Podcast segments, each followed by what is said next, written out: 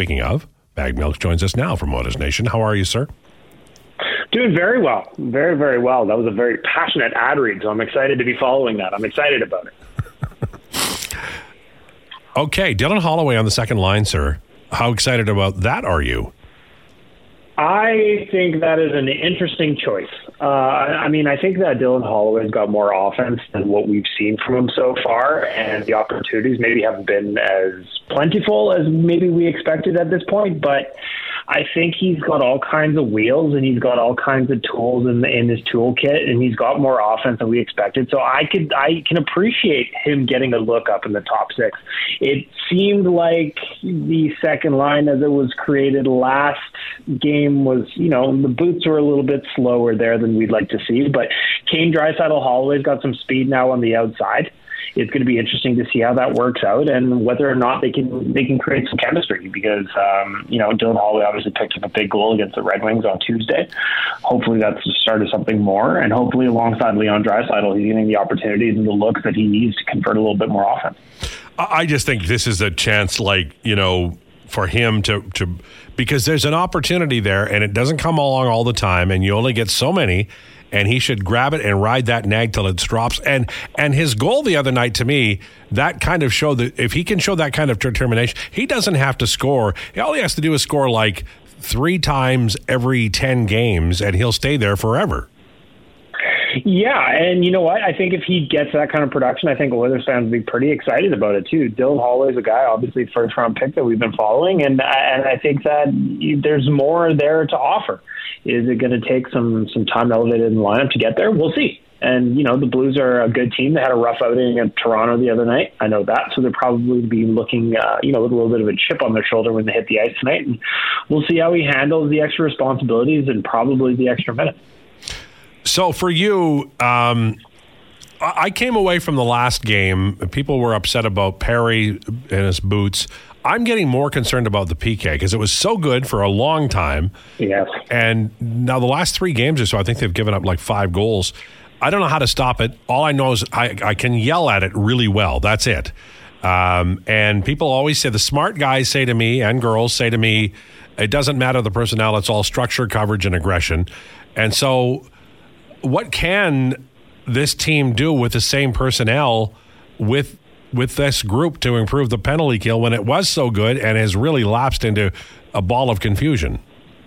It's puzzling how bad the PK has been since they came back from the All-Star break. It's like everybody needed a break. Everybody wanted to let the body heal, and then the PK just fell apart. They've given up 5 power play goals against in their last 7 opportunities on the PK, and that is just a recipe for disaster. So how do they fix it? I don't know. What broke between the time that they played Nashville and the time they came back against Vegas? I don't understand it. It's really remarkable to me how it's flipped. And it's also, you combine that with the lack of power play success on the road, and you've got just the makings of a special teams disaster right now. So if the personnel on the ice are going to be the same, I think they just need to get back to watching video of what was making them successful. I don't think they forgot how to kill penalties, but clearly something in the execution is going wrong right now, and they have to get back to the drawing board. I don't think it's a personnel change that's needed, but maybe just a reminder of what they were doing more effectively in the months leading up to this current drought.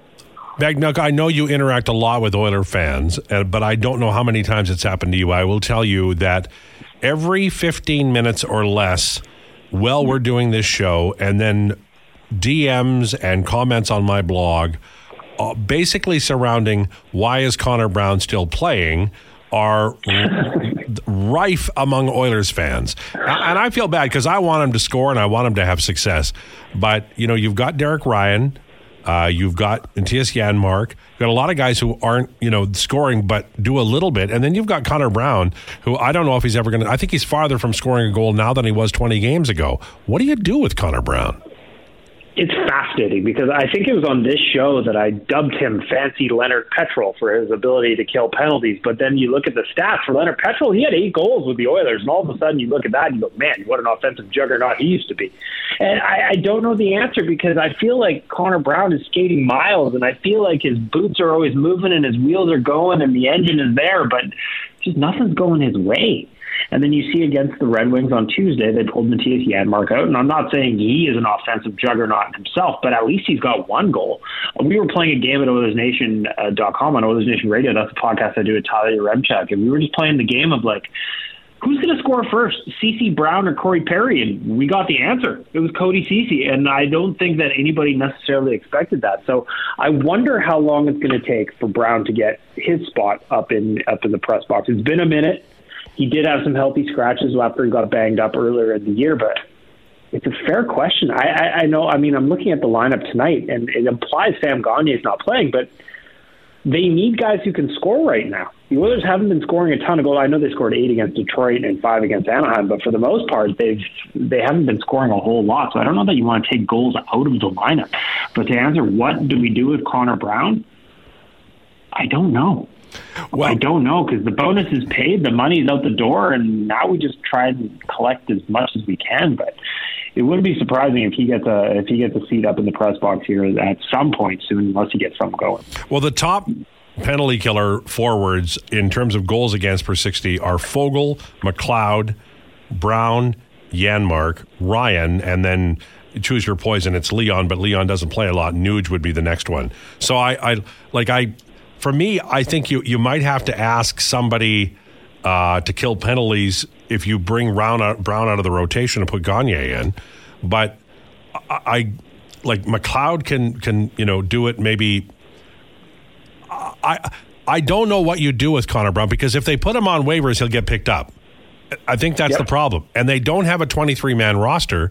And I think it's like, I feel bad for Connor Brown, because every game he plays, he tries really hard. We can see that. He's frustrated. The fans are getting angrier and angrier. And this is just reaching a boiling point.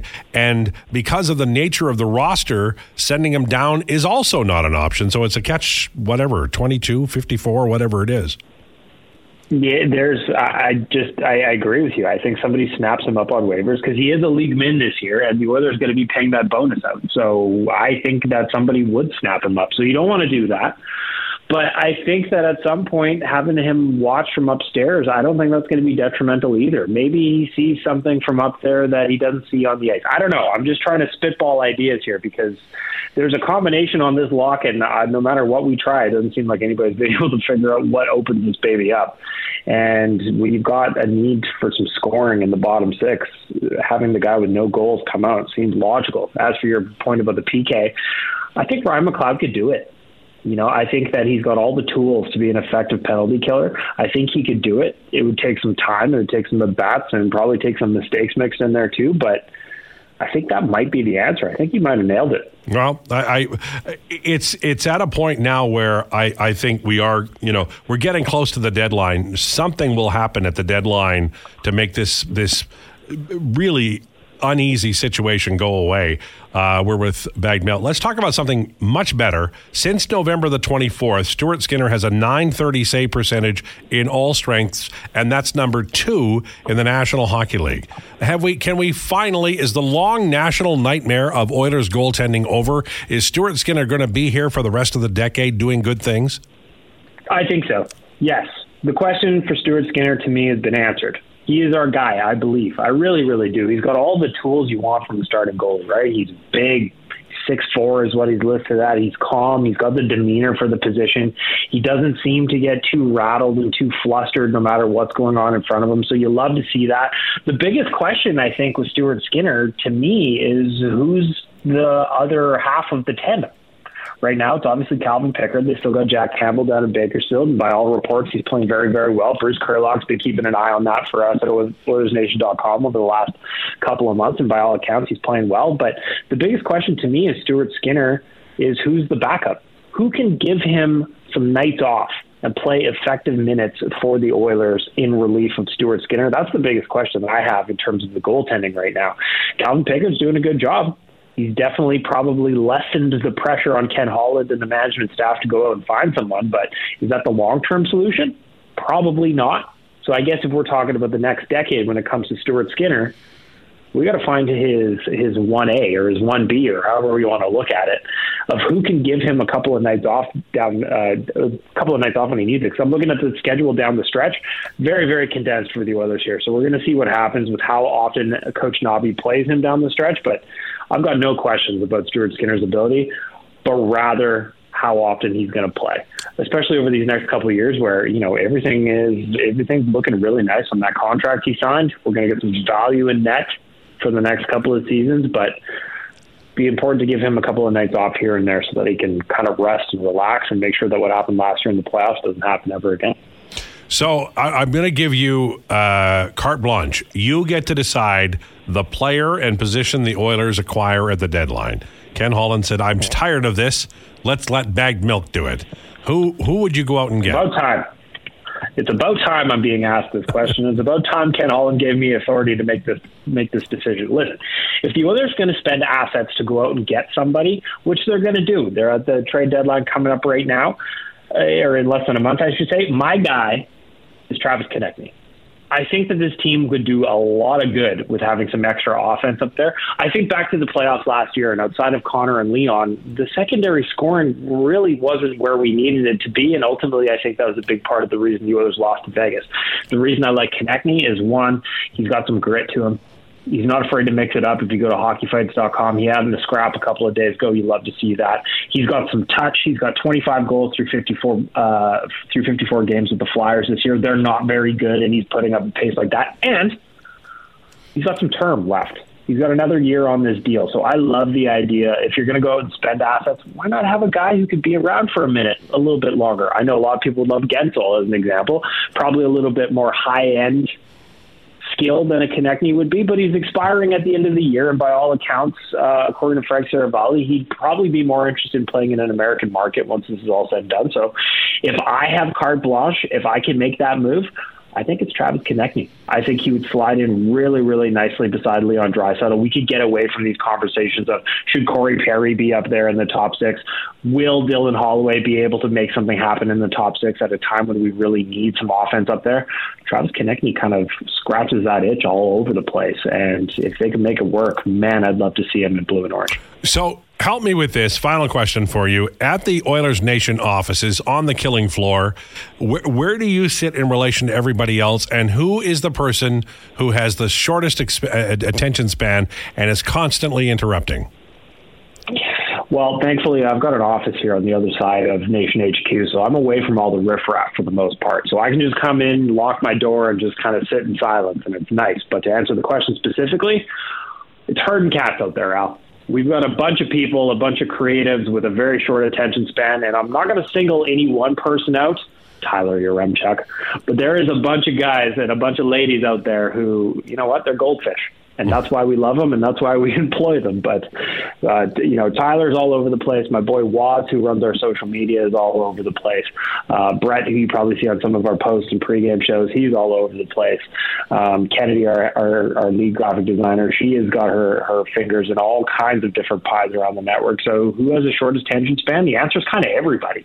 But that's kind of how it works. It really is herding cats here at Nation HQ, and whether or not people are going to be able to wrangle them or not, that is a different question, but somehow we make it work. So to use a phrase and a comparison that nobody will remember but me, you're Lou Grant in the TV show Lou Grant.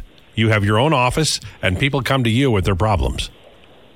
I don't know Lou Grant. That's a little bit before my time. I see the drama from the late 70s, Al, so I wasn't quite born yet. But based on the description, yes, I feel like that is me. Yeah. All right. Thank you. Appreciate it. Have a good night. Enjoy the game. Oh, by the way, do we have a prediction from the dog yet? Not yet. I've put all the spreadsheets and all the information above in front of Frank before I left my house this morning, so he's currently studying. Watch out for Frank's picks. Going to be hitting social media probably around 4 or 5 o'clock. All right. Good stuff. Thank you, sir. Appreciate it. Thanks, Al. There you go. BaggedMilk every Thursday.